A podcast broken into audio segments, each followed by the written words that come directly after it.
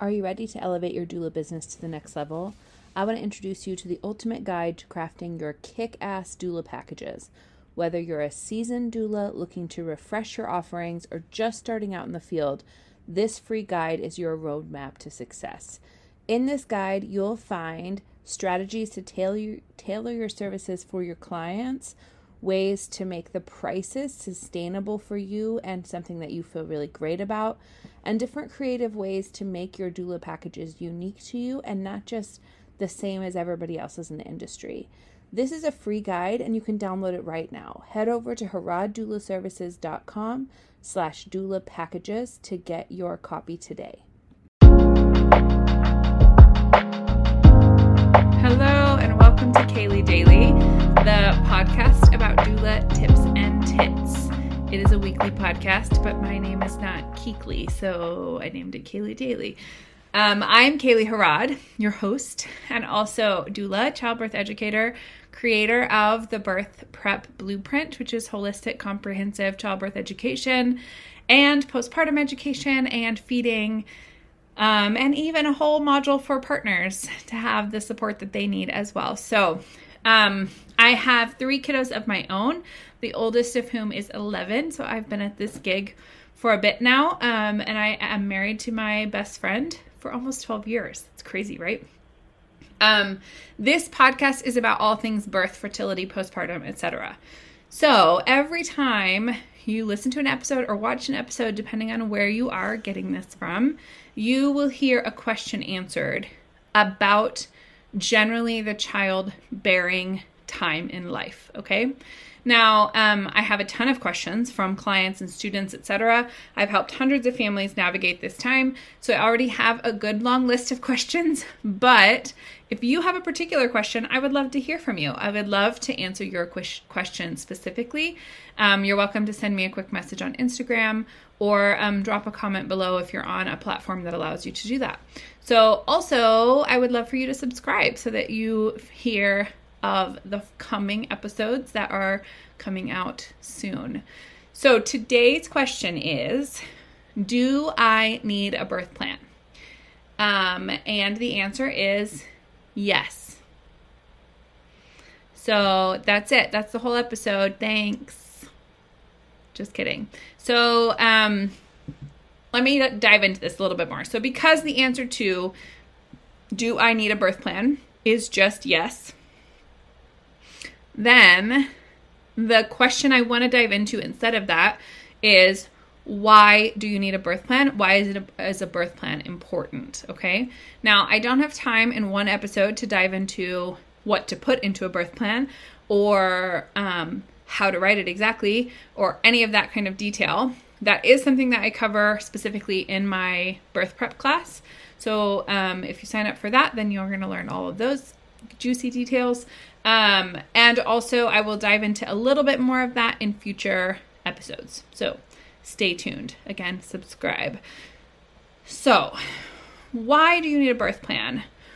What is a birth plan meant to be? Okay.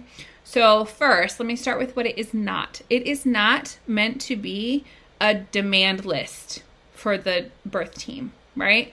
It's not meant to be everything that you are against in the hospital it's not meant to be a contract that you absolutely cannot deviate from, right?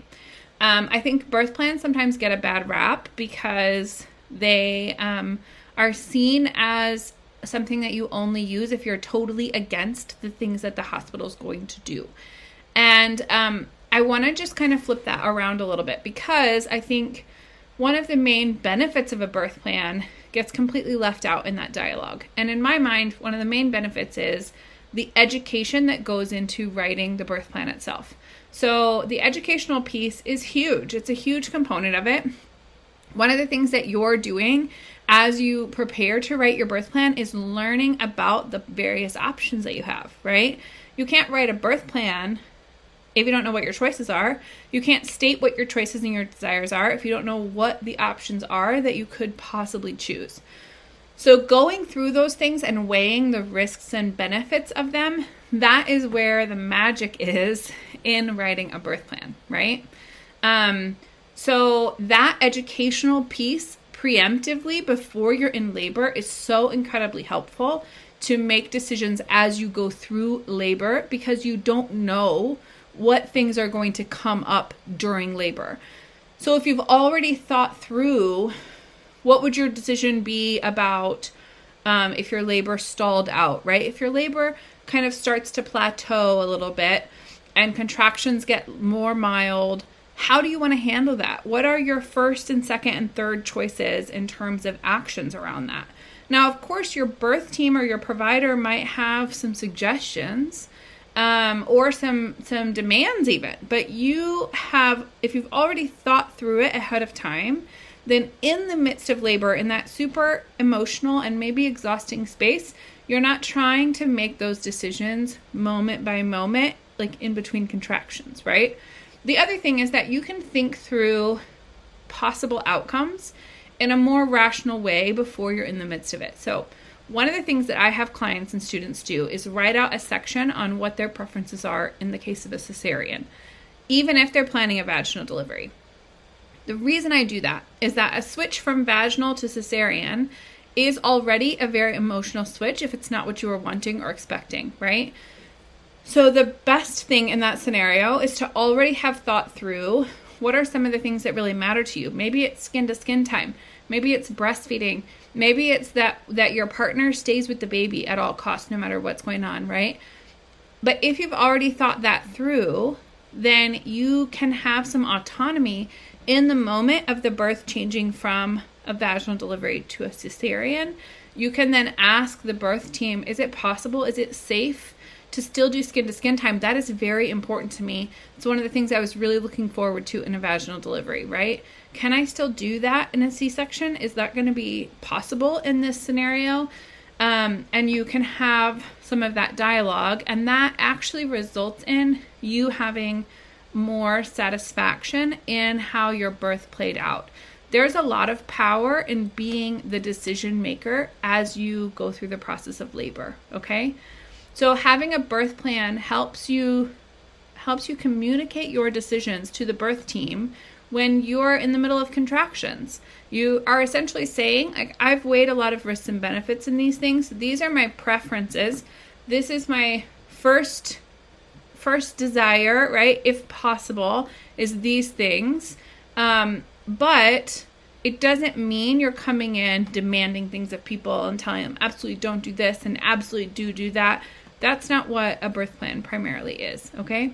Also, if you're at a facility that requires that kind of demand, maybe consider switching because you shouldn't go into a birth planning to fight with people about what you want, right? So, that is all for this, but we will dive into some of these other bits and pieces of birth planning in the future. Also, of course, check out my birth prep blueprint class that goes into great detail about um, options and choices and birth planning. Um, and if you want to chat with me about it, you can book a call to chat about it. Um, the link for that will be below. And then, um, of course, still subscribe because there are lots of juicy episodes to come. And I would love to make sure that you do not miss any of them. Okay. So um, I will see you on the next episode. And I wish you happy, well informed birthing in the meantime.